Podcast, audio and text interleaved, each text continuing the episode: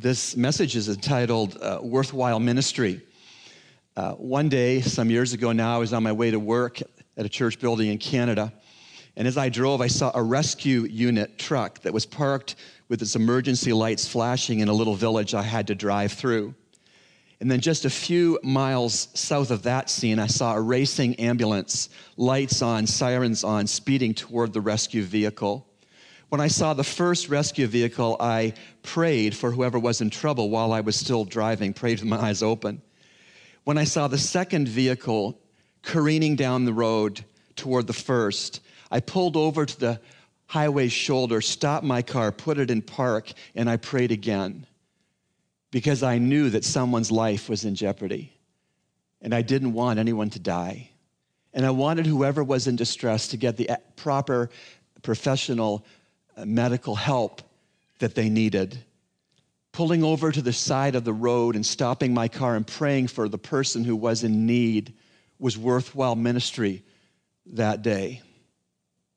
James 5 19 and 20 are a call to you and me to pull over to the side of the road, to park our car and to pray, and to do what it takes to help a brother or a sister who is entrapped and in danger in habitual sin.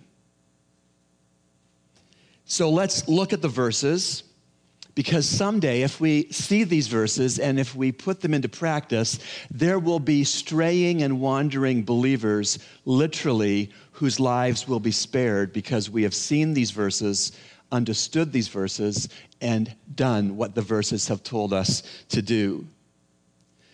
You know, it may seem strange to you that some who know Jesus Christ as Lord and Savior, who are under the blood of Christ, uh, experiencing the grace of God, could be judged in punishment by God for high handed and habitual sin and be struck dead by God.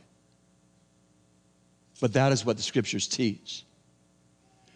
You see it in many different places where disobedient, stubborn believers have planned their own funerals before a holy God.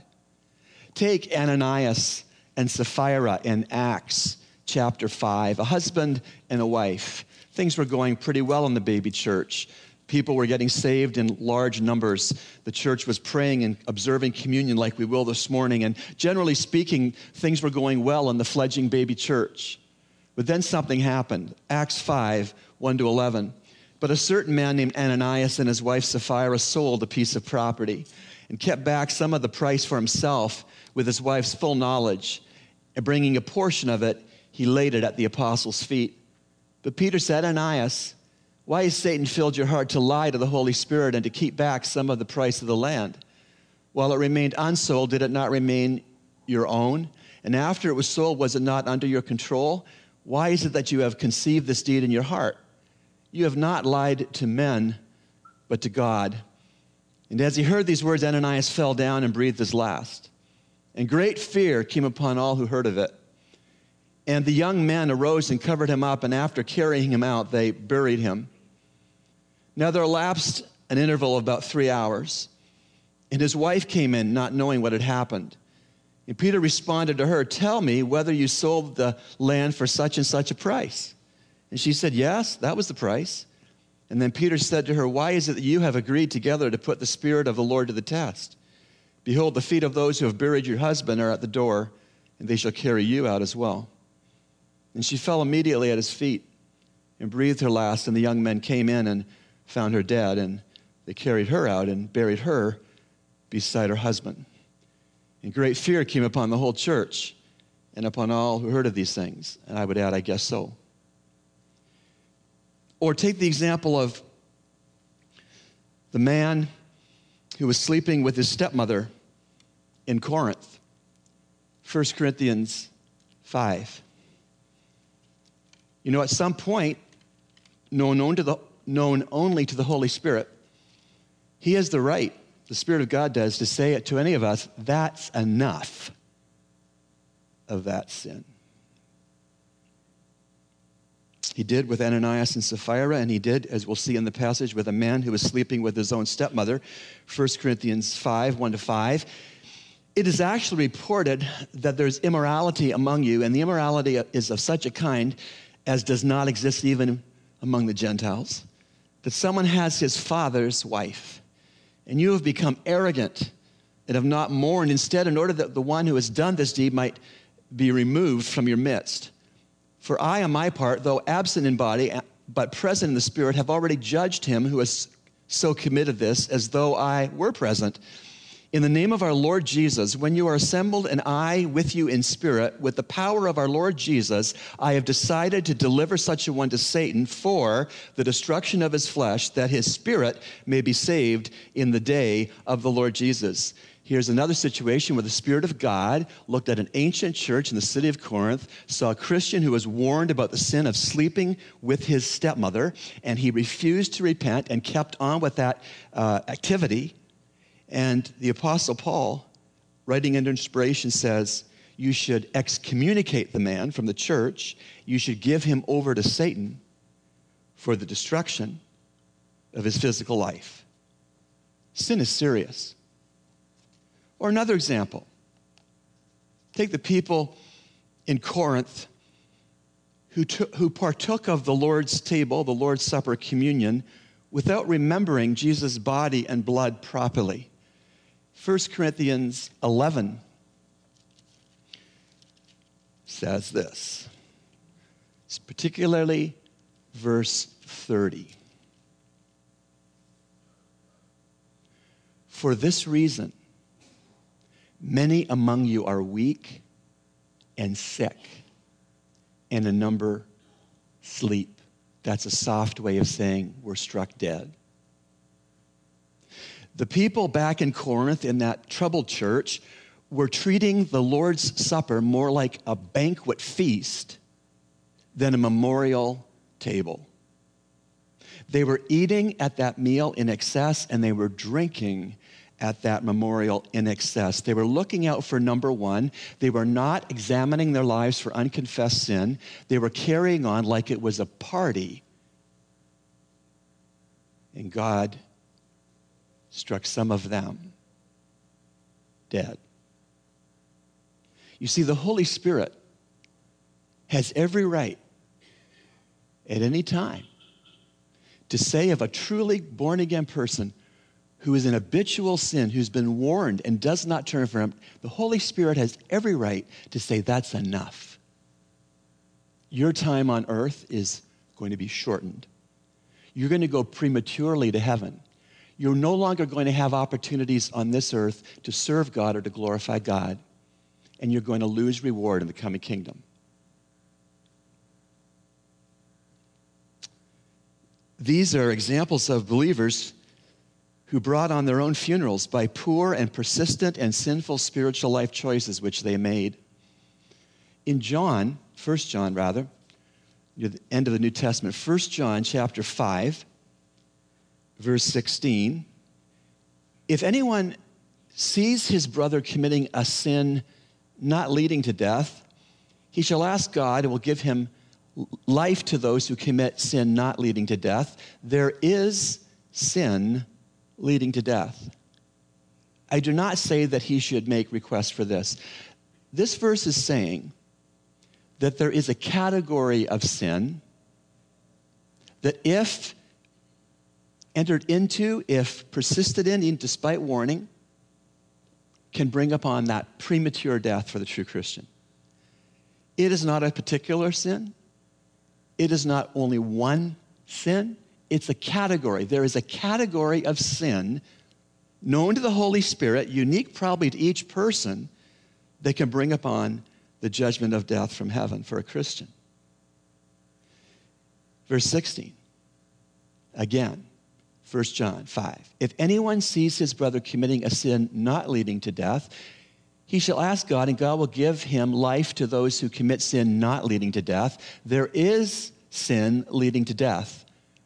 I do not say that he should make request for this.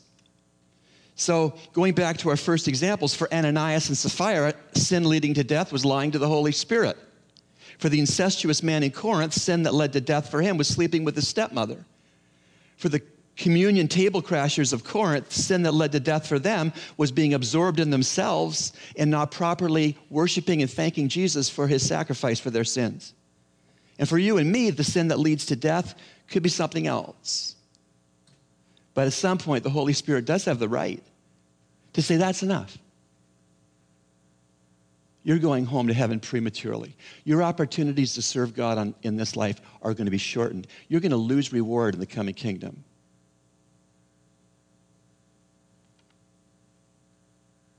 We can thank God that 1 John 5 17 says this All unrighteousness is sin, and there is a sin not leading to death. What that means is all sin is serious to God. We can be thankful that not all sin causes us him to kill us on the spot when we do it. Because there is sin that leads to death for believers, which can bring on their premature physical deaths, we all live on because there's sin that doesn't have that consequence every time. And God's grace and mercy keep us, and we have another day on planet Earth to glorify the one who bought us with his life's blood. It was Vance Havner, an old time Southern U.S. preacher, who said, If God dealt with people today as he did in the days of Ananias and Sapphira, every church would need a morgue in the basement we can praise God this morning that there is sin that does not lead to premature judgment of God, death.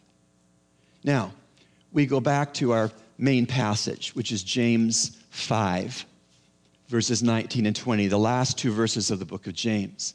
And so, because we know about Ananias and Sapphira, and we know about the incestuous stepson, and we know about the communion table blasphemers, and we know that there is a category of sin that leads to premature physical death of rebellious Christians, because we know all that, we bring back, we turn others from, we cover over a multitude of sins. And we do it with seriousness.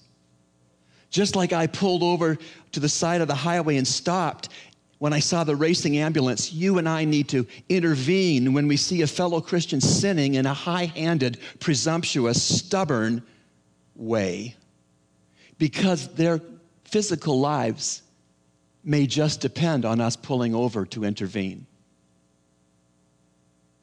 In verse 19 and 20, we read this My brethren, if any among you strays from the truth and one turns him back, let him know that he who turns a sinner from the error of his way will save his soul from death and will cover a multitude of sins. Because we know that there is a certain category of sin that the Holy Spirit can say to the Christian who persists in it with rebellion, the Holy Spirit can say, That's enough. Because we know that, we should care about wandering Christians that we see. Verse 19 indicates that moral wandering can take place in a truly believing person's life. The Greek word which is translated wander in this verse is planeo, a verb from which we derive our noun planet. The wandering in view here is willful wandering, it's intentional wandering, it's calculated wandering, it's stubborn wandering. The wandering here in view is not absent minded wandering. It's not demented wandering. It's not excusable wandering due to illness or mental impairment. You and I know that Alzheimer's is a terribly debilitating disease. And sometimes Alzheimer patients can wander away from their homes and the persons who love them and they go missing. That kind of wandering is not what James is talking about in this spiritual realm.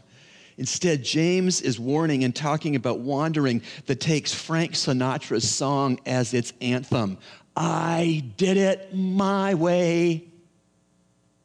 James is talking about spiritual apostasy, spiritual falling away from the truth the believer believes and knows. James is talking about knowing the truth, but finding the truth inhibiting and dull and contrary to what one really wants to do. Let me give you some real life examples from 30 years of being a pastor of persons that I believe are truly saved and yet they wandered. I think of the man who hurt his wife and kids by choosing an adulterous affair, and then he demolished his home by marrying his mistress. I think of the employee who embezzled company money to fund his own debts.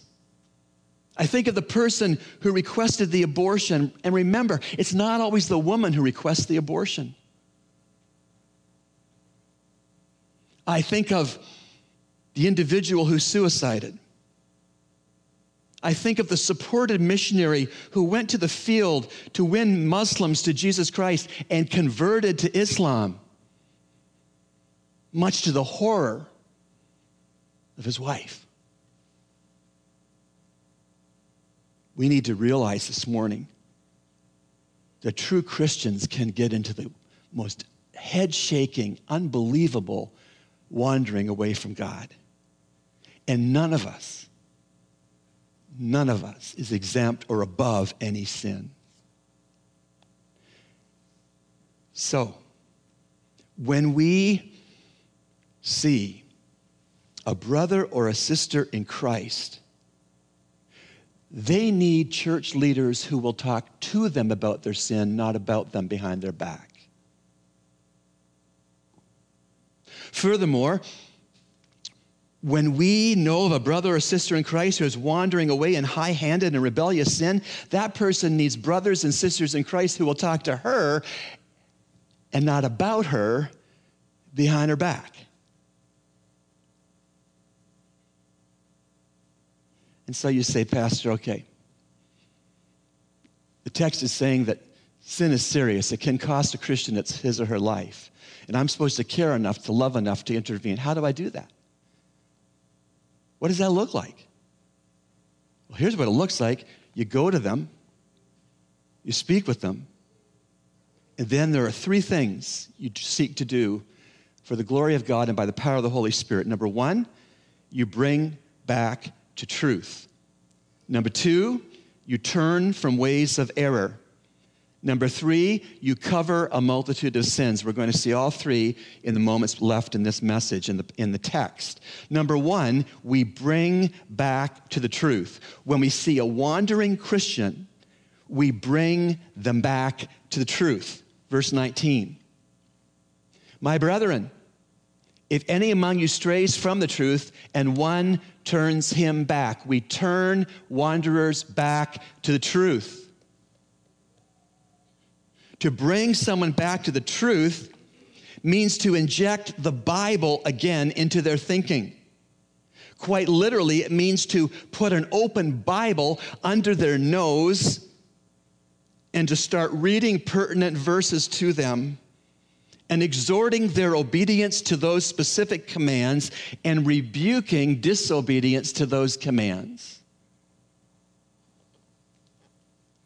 If a wanderer has wandered from the truth, we who love that wanderer have to bring the truth back to the wanderer. There was a case where a Christian who was a leader in his local assembly, not a pastor, but an elder, got involved in an adulterous affair and over one night, he ran away with his mistress, abandoning his wife and young children. Word of this came to some of his brothers in the church who knew him well. They got in a car at 8 o'clock at night and they drove across three state lines to where he was shacked up with the woman. And at 3:30 in the morning, they rang the doorbell until he answered the door. When he came to the door and saw the three brothers in Christ from the church he ran away from standing there, he said, What are you doing here? And they said, No, what are you doing in there? Your wife and children are waiting for you. You're coming with us.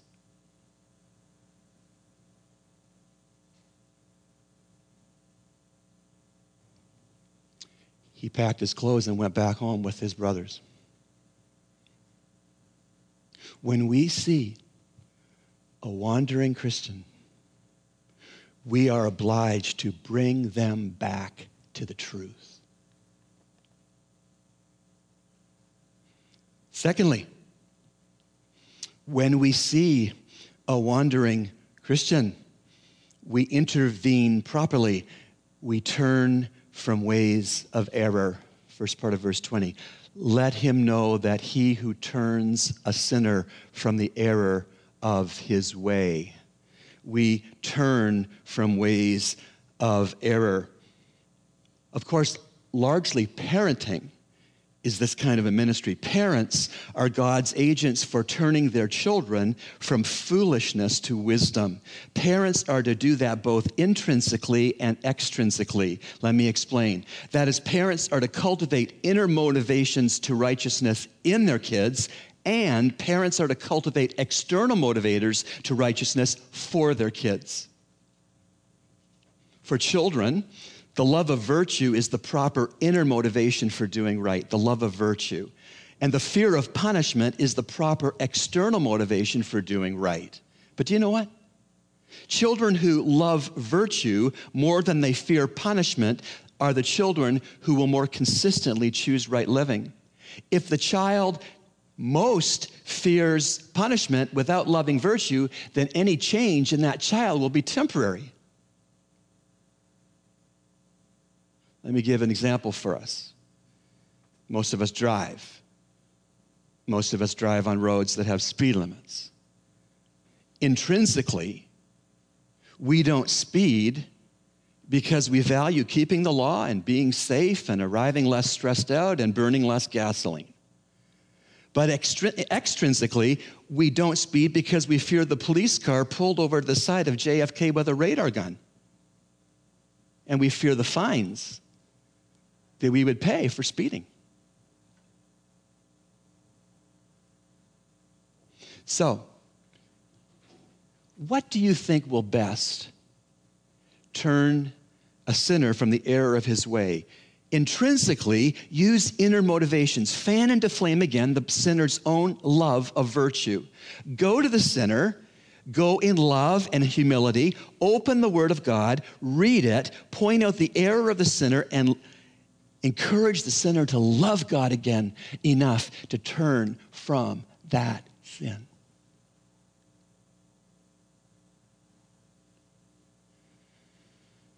In a former church, there was a man who was single. And really, he was spiritually advancing. He was growing in grace and the knowledge of his Lord and Savior. He was. And we found out, Beth and I found out, that he was living in sin with his girlfriend. They were not married. And so I approached him about his sin problem, but he didn't see any sin problem. He said that the two were not sinning and they were simply saving on rent so they could get married more quickly.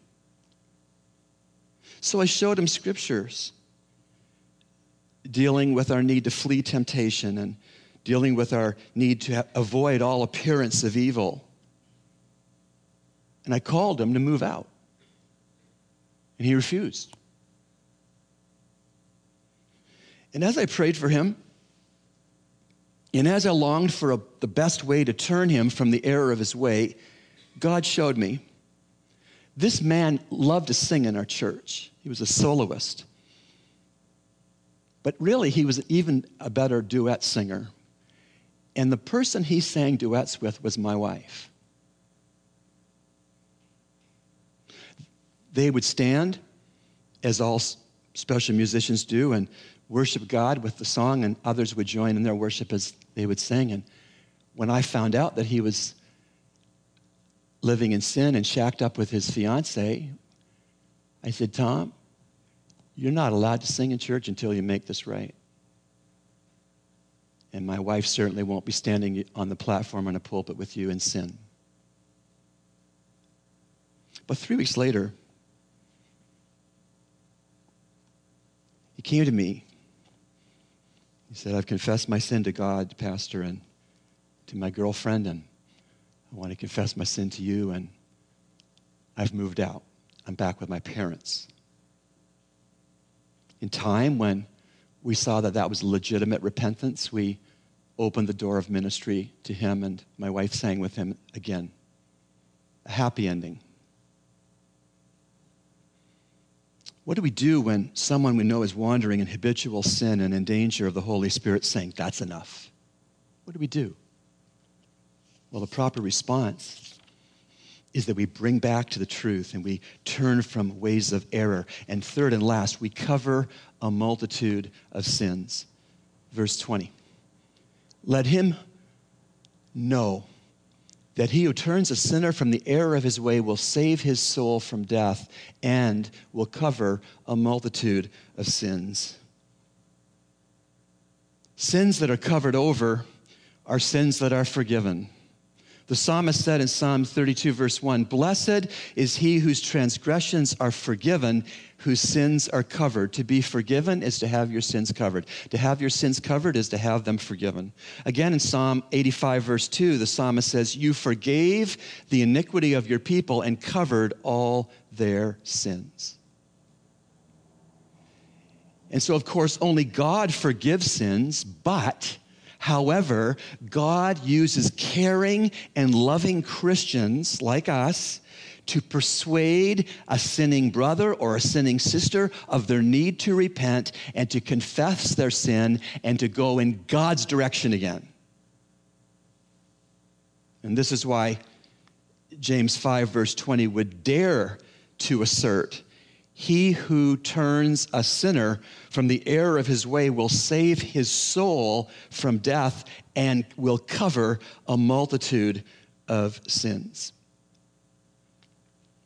We've been talking about a category of sin, a serious category of sin that's probably specific to each one of us, that the Holy Spirit is the only one who knows what that is. A category of sin that if we are warned about a certain sin in our lives, if we persist in that certain sin, if we uh, are high handed and rebellious, there is a place for the Holy Spirit to say, That is enough. You're going to heaven prematurely. No more chance on earth to serve Jesus. Lost reward in the coming kingdom and that category of sin, the truth about that category of sin is that often it escalates. And the truth about that category of sin is often it multiplies. And therefore, in loving the Lord and in loving your sinning brother and sister enough to go to him or her, you can both spare them premature physical death and you can promote confession of many sins the result of which is the happy end of forgiveness, restored fellowship with God, and restored fellowship with people like their church.